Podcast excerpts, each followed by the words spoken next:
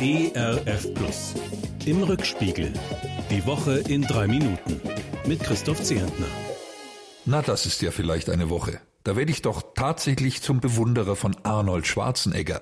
Als Muskelprotz und Schauspieler hat er mich wenig beeindruckt, auch nicht als Gouverneur.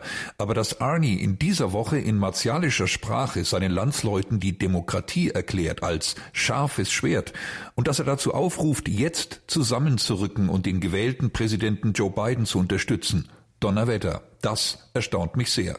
Denn Schwarzenegger ist nicht etwa Demokrat wie Biden, sondern verantwortungsbewusster Republikaner.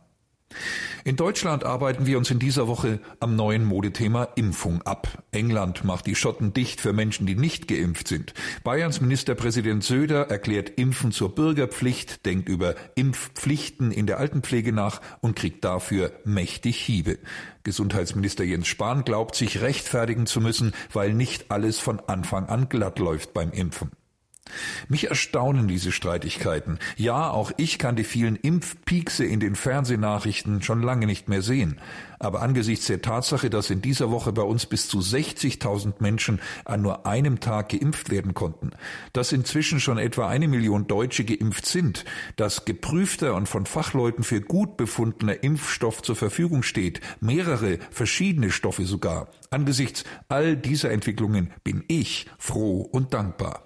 Niemand muss sich impfen lassen, jeder kann, hoffentlich bald. Wenn meine Altersklasse dran sein wird, dann lasse ich mich impfen. Und bis dahin gehe ich nicht ohne Maske aus dem Haus und halte Abstand. Acht bis zehn harte Wochen noch, kündigt die Kanzlerin an. In ein paar Tagen werden wir erfahren, welch strenge Maßnahmen sich die Regierenden für die nächste Zeit ausdenken werden. Hoffentlich streiten sie dabei weniger als bei früheren Entscheidungen. Nach all dem, was wir schon hinter uns haben, würde ich sagen, diese heiße Phase, die kriegen wir auch noch rum, wenn wir zusammenhalten und vernünftig bleiben.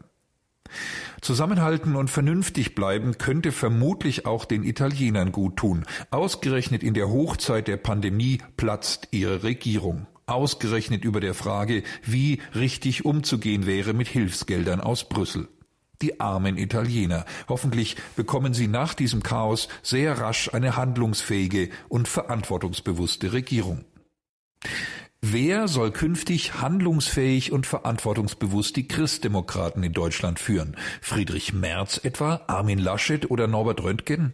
Der virtuelle Parteitag hat am Wochenende die Qual der Wahl. Ein kleiner, aber sehr gewichtiger Satz Jesu fällt mir ein, der die Wählenden vielleicht leiten könnte. Der Größte unter euch soll euer Diener sein. Wie wäre es, wir würden nach diesem Ratschlag solche Menschen mit besonderer Verantwortung betrauen, die demütig sind, bescheiden, zum Dienst bereit, in der Politik wie in allen anderen Teilen der Gesellschaft und Einstweilen könnten wir ja schon mal damit anfangen, diese dienende Haltung ein wenig einzuüben, jeder von uns. Zum Beispiel, wenn wir unsere Urteile treffen und verkünden über all die, die jetzt an den Schalthebeln der Macht sitzen und die aus unserer Sicht nicht alles komplett richtig machen. Ein Wochenende mit einer Prise Bescheidenheit, nicht zu viel Schnee, ein paar guten Impulsen per Telefon, CD oder Radio und mit mindestens einem Lächeln. Das wünsche ich Ihnen und mir, Ihr Christoph Zehentner. Im Rückspiegel. Auch in der Audiothek oder als Podcast auf erfplus.de. ERF Plus. Gutes im Radio.